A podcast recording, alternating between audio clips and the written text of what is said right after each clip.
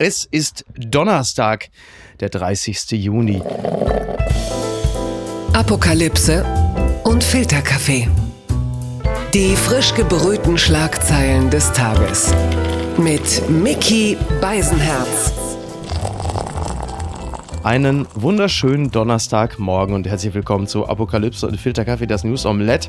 Und auch heute blicken wir ein wenig auf die Schlagzeilen und Meldungen des Tages. Was ist wichtig? Was ist von Gesprächswert? Worüber lohnt es sich zu reden? Und wir haben Donnerstag. Das bedeutet, wir haben eine kleine Sonderausgabe, denn äh, der ein oder andere wird es äh, mittlerweile mit einiger Überraschung zur Kenntnis nehmen. Es herrscht oh ja, immer noch Krieg in der Ukraine. Und es ist jemand dort vor Ort und das schon seit langer Zeit mittlerweile, seit über vier Monaten. Ein Mann, der immer wieder hier bei uns zu Gast gewesen ist, worüber wir äh, sehr stolz sind und auch glücklich. Und äh, es geht ihm nach wie vor gut und ich checke mal wieder bei ihm ein. Hallo Paul Ronsheimer. Hallo Miki. Meine Anmoderationen werden auch mal länger. Ich weiß, es tut mir wirklich leid. Jetzt, jetzt bist du, so während ich die Anmoderation gemacht habe, bist du schon fast sieben Monate in der Ukraine. Ähm, sag mal, du warst zwischenzeitlich mal ein paar Tage im Urlaub. Wie hat sich das eigentlich angefühlt, wieder in der westlichen Zivilisation zu sein? Das war total absurd, muss ich sagen. Also ich bin dann nach Berlin gekommen und konnte auch nicht zu Hause wohnen, ähm, weil meine Wohnung gerade belegt war und bin dann in Urlaub gefahren, ein bisschen nach Frankreich mit Freunden. Ich, ich mache jetzt keine Julian Reichelt-Witze. Ich werde jetzt nicht sagen, dass Julian Reichelt bei dir zu Nein, tatsächlich, hat. also ich, ich, hätte es jetzt nicht gesagt, wenn du jetzt nicht eingelenkt hättest, aber ich habe ähm, natürlich ähm, Ukrainer bei mir wohnen lassen, ja. weil ich ja so viele Monate nicht da war. Ja, und, klar. Und die wollte ich jetzt nicht rauswerfen, wenn ich ein paar Tage sozusagen gerade in Deutschland war. Deswegen bin ich dann in Urlaub gefahren und es war total total absurd, weil natürlich, und das ist ja völlig verständlich, die Menschen über andere Dinge mittlerweile mhm. sprechen natürlich ja. und ähm, den Sommer genießen wollen und ja. über Inflation und über Preise und über Benzinpreise reden mhm. und irgendwann nach drei Wochen habe ich gesagt, ich muss hier weg. Ähm, nein, ich wollte unbedingt wieder in die Ukraine. Ja, aber ist es schwer, den äh, Auseinandersetzungen zu folgen, die dann hier bei uns dann, dann geführt werden, die Gespräche, wenn man, so wie du, so nah am Geschehen in der Ukraine ist? Wie fühlt sich das dann an? Ich versuche mich da ehrlich gesagt immer zurückzuhalten, weil ich das irgendwie, wenn ich mich da so überhöhen würde und sagen würde, Leute, ich habe dies gesehen und jenes gesehen, mhm. dann kann man ja meistens mit jedem Gespräch aufhören. Ja, und das ja. wäre ja auch nicht fair. Und ich meine, es gibt ja wichtige Probleme. Wenn es den Krieg in der Ukraine nicht gäbe, Klar. würden wir über viele andere Dinge sprechen. Ja. Von daher will ich da auch niemanden judgen. Genau, dafür gibt es ja auch Twitter und das machen ja auch andere. genau so ist die übernehmen, die übernehmen das ja tatsächlich gerne. Wo bist du denn jetzt genau mittlerweile gerade? Ich bin in Kremenchuk. Ah ja, Und okay. hier ist der Ort, wo die Einkaufsmeile bombardiert worden ist. Exakt. Genau wo alle Russen Propaganda uns erzählen wollte, nein, da wurde nicht drauf geschossen. Ich war dort noch in der Nacht, als das passiert ja. ist und habe gesehen, wie dort Menschenteile, Leichenteile noch geborgen wurden, äh, mhm. wie Feuerwehr, Polizei dort drin war. Und besonders berührt hat mich am nächsten Tag, als wir im Krankenhaus waren von Kremenschuk.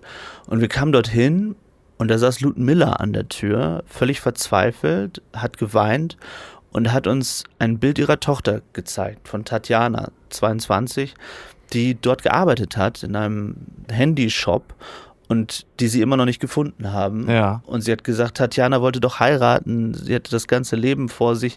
Sie ist dann ihre DNA abgegeben, die Ludmilla dort, ähm, aber man hat sie nicht gefunden. Man geht davon aus, dass auch sie tot ist, so wie mindestens 18 andere. Ich gehe davon aus, dass die Opferzahl noch höher sein wird. Wir sind dann auf die Intensivstation dort gegangen ja. und die Ärzte haben uns gesagt, sowas haben sie noch nie gesehen. Diese Stadt Kremenschuk, war das bis dahin eine Stadt, die vom Krieg unbehelligt war oder wie war es dort vorher? Ja, es ist eine Stadt, in der ich vorher auch noch nie war, Miki, weil es in Zentralukraine liegt und tatsächlich ähm, nicht vom Krieg betroffen war im großen Maße. Mhm. Ich gehe davon aus, dass tatsächlich ähm, die russische Armee dort versucht hat, irgendetwas zu finden, also an Munitionsdepots oder was auch immer. Mhm. Fakt ist, dass es eine Lüge ist, dass sie dieses Einkaufszentrum nicht getroffen hätten. Das ist ja, was die Propaganda erzählt. Aber ja, ich hörte auch, dass es angeblich, entschuldige bitte kurz, dass ich dich unterbreche, es gab ja auch zwischenzeitlich die Meldung, dass das in Anführungsstrichen nicht in Betrieb gewesen sei, dieses Einkaufszentrum. Diese Meldung ging ja gestern, glaube ich, auch mal rum. Völliger Quatsch. Also da haben alle Accounts sozusagen irgendein Profilbild geteilt ähm, von Google, wo drin steht geschlossen. ein riesiger Beweis dafür, ja. Also wir haben mehrere Leute getroffen, die dort einkaufen waren. Wir haben mehrere ja. Menschen in diesem Krankenhaus getroffen, die Verkäufer waren. Also nein, das war ein Einkaufszentrum. Mhm. Ich gehe davon aus, dass die russische Armee noch andere Gebäude dort treffen wollte. Ähm, sie haben auch andere Gebäude getroffen. Ähm, heute am Nachmittag haben wir jemanden dort sehen können, der hat sich dort mit einer Freundin verabredet in einem Park.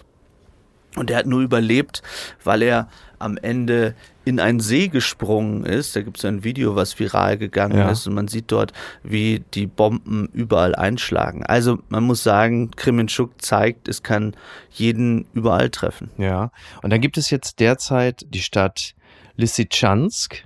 Da konzentrieren sich angeblich gerade die Angriffe der Russen drauf. Wo genau liegt Lysychansk und was hat es mit dieser Stadt auf sich? Kannst du uns das so ein bisschen einordnen? Ja, wir waren selbst in Lysychansk und zwar Anfang dieser Woche. Das ist eine Stadt, die neben oder gegenüber von Severodonetsk liegt, mhm. in äh, Luhansk-Region. Ja. Äh, eine der letzten Städte sozusagen, die Russland dort bislang nicht erobert hat.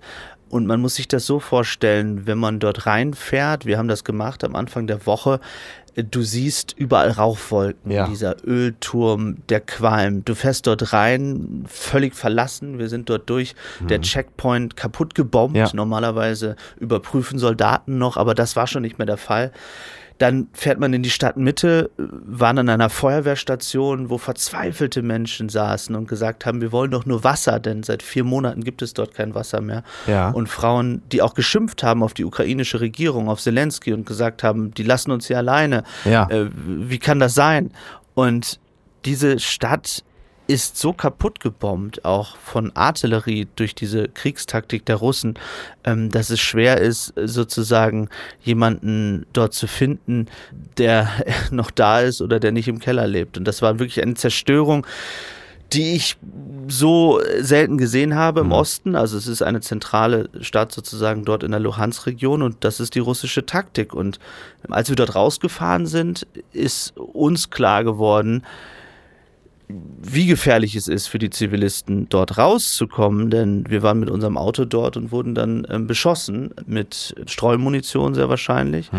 Ähm, eine Scheibe ist zu Bruch gegangen. Ähm, es war total verrückt, weil ähm, Vadim, also mit dem ich zusammenarbeite, und Jorgos Vadim sagte, guck mal, 500 Meter davon auf dem Feld, dort explodiert gerade etwas. Und dann hat Jorgos die Kamera angemacht, hat gefilmt, hat gesagt, Paul, say something about what we see outside. Deswegen lief die Kamera.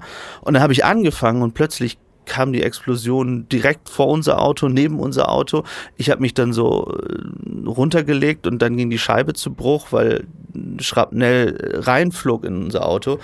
Und wir haben nur unserem großartigen Vadim zu verdanken, dem ähm, ja, bravesten unter uns, der einfach hm. auf die Tube gedrückt hat und diese Staubstraße raus ist und ja. so haben auch wir das überlebt. Aber das ist die Tatsache einfach, was man sieht, was Zivilisten dort, das ist die Straße, die von allen benutzt wird, die letzte Straße, die rausgeht aus Lysychansk und die einfach ohne Gnade bombardiert wird mit Artillerie, äh, damals noch aus fünf bis sieben Kilometer Entfernung, mittlerweile sind die Russen eigentlich genau an dieser Straße und das zeigt für mich diese wahnsinnige Brutalität des Krieges, dass einfach kein Unterschied gemacht wird zwischen Zivilisten, Soldaten, Presse sowieso nicht. Ja. Ähm, ja. In solchen Momenten, wenn so etwas passiert, was ja glücklicherweise auch dir nicht so häufig passiert, was für ein Gefühl überwiegt dann bei dir? Ist es ganz klassisch Angst? Ist es Todesangst? Ist es Überlebenswille? Was, was greift dann bei dir?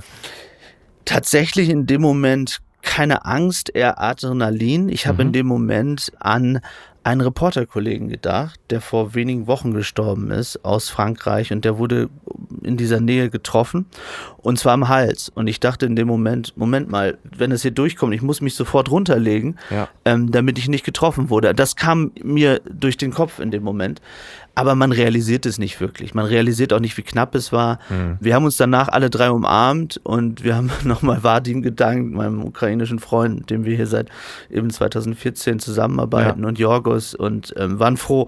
Stellst aber, du dir dann manchmal auch die Sinnfrage und denkst dir, Mann, ey, ich könnte doch einfach auch, äh, wie was weiß ich, äh, andere Kollegen von der Schinkenstraße berichten und warum tue ich mir das hier an? Weil so ein Leben ist kurz und endlich wie wir dann ja auch feststellen. Das stimmt. Meine Mama hat mich dann auch wieder schwerst ausgeschimpft danach, natürlich und zu Recht. Ja. Aber das haben mich auch viele gefragt. Warum musstet ihr da rein? Warum lasst ihr euch beschießen? Das ist ja nicht so, dass wir das irgendwie freiwillig machen und irgendwie ja. toll finden. Nein, wir wollten nach Lysychansk, weil wir es für wichtig empfinden, gerade auch vor einem G7-Gipfel, ähm, vor einem NATO-Summit, ja. eben zu zeigen, was in diesen Städten wirklich passiert. Weil äh, der Osten ist so, du kannst auch zehn Kilometer weiter in eine andere Richtung sein.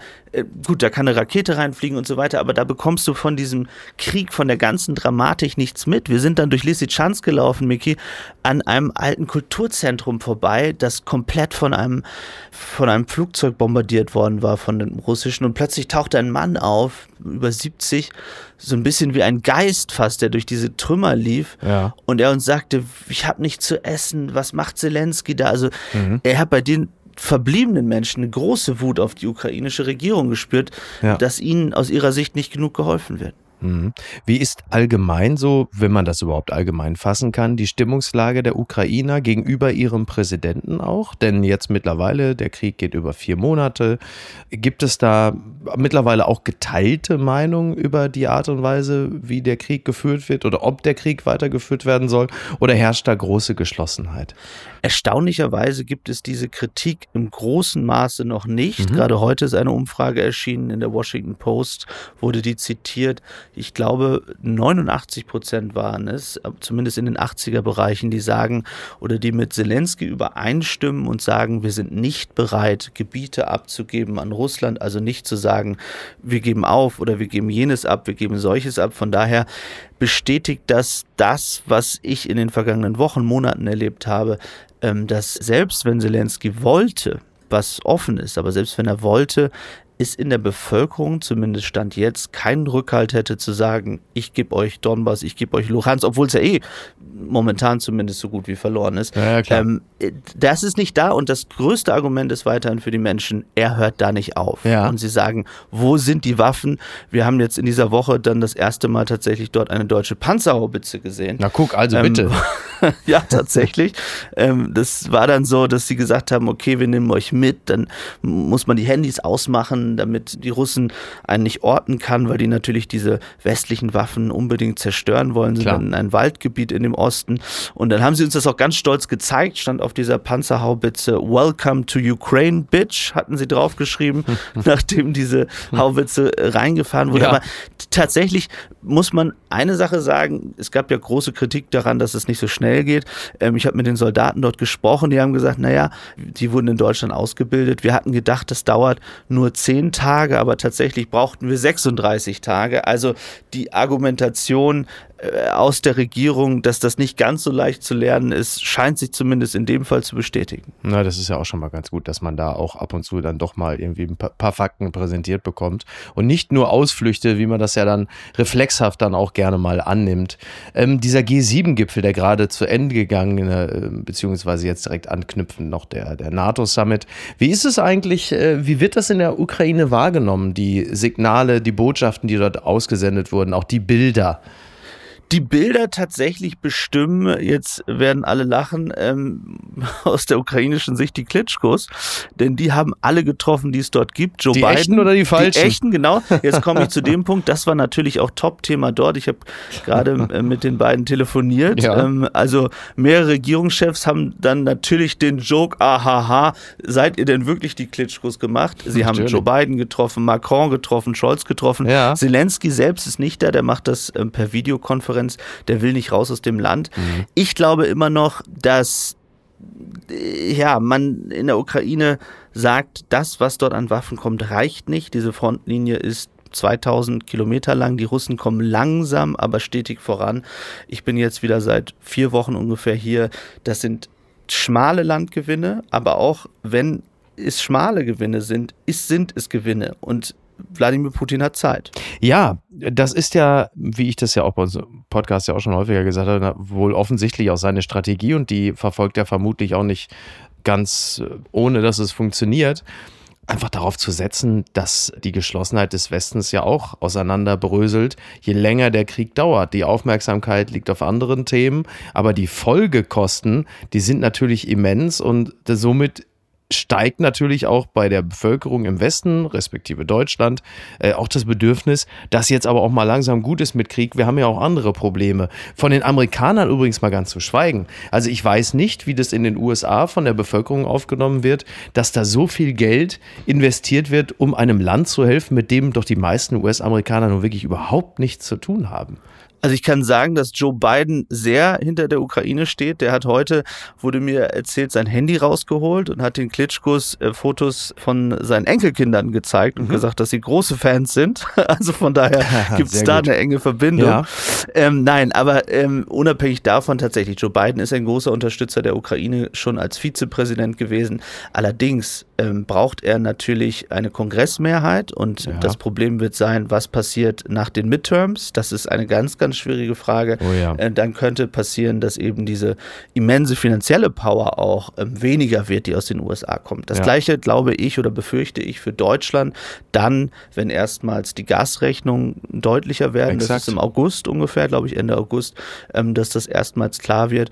Und das wird die schwierige Phase sein, die wir im Übrigen schon zum Beispiel in Italien erleben erleben, ähm, wo es diese Bindung oder diese verspätete ähm, Gaszahlung nicht gibt, mhm. sondern wo man das direkt gemerkt hat, da ist die Stimmung schon seit Wochen und Monaten eine andere, was man auch ja. dort an der Regierung sieht. Also ich glaube auch, es wird eine ganz, ganz kritische Phase geben. Wladimir Putin weiß das. Ähm, er weiß auch, dass am Ende die Waffen nicht reichen. Nur, da macht der Westen, glaube ich, einen Denkfehler. Es ist ja nicht vorbei, wenn man sagt, hm. okay, Jetzt sagt doch den Russen, solange Wladimir Putin lebt, gehört euch der Donbass und die Luhansk-Region. Schwierig genug für die Ukraine aus ja. wirtschaftlicher Perspektive. Ja. Aber sie sagen, Moment mal, Wladimir Putin will uns vernichten, unsere Kultur vernichten, unsere Existenz vernichten und er wird damit nicht aufhören. Er wird ja. unsere Schulbücher ausradieren. Das sind die Dinge, wo die Ukrainer zu mir sagen, meine Freunde, auch Leute, die nichts mit der Politik zu tun haben, wie sollen wir das akzeptieren? Deswegen, mhm. unabhängig was der Westen macht, ich glaube, die Ukraine wird weiterkämpfen. Die Unterstützung für die Ukraine soll ja laut G7, laut Scholz, laufen, solange, Zitat, wie es nötig ist.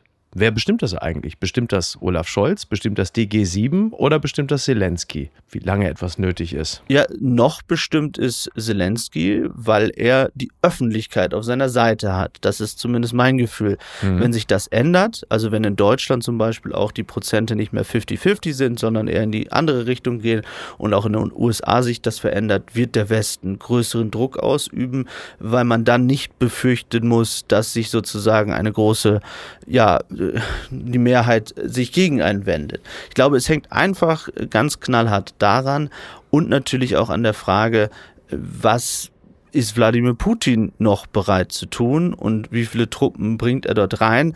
Mein Gefühl ist, ihm ist es völlig egal, wie viele Russen dort sterben. Ihm ist völlig egal, wie lange das dauert. Er hat sich ein Ziel gesetzt und er wird daran festhalten. Wie, ähm, nochmal was anderes gefragt. Wie riecht es eigentlich da, wo du bist? Verbrannt nach Ruß. Wir haben in einem Hotel gewohnt, direkt gegenüber oder wohnen in einem Hotel direkt gegenüber von der Stelle, also von diesem Einkaufszentrum. Mhm. Und du hast diese Luftpartikel in der Luft und du denkst die ganze Zeit, hier brennt immer noch etwas.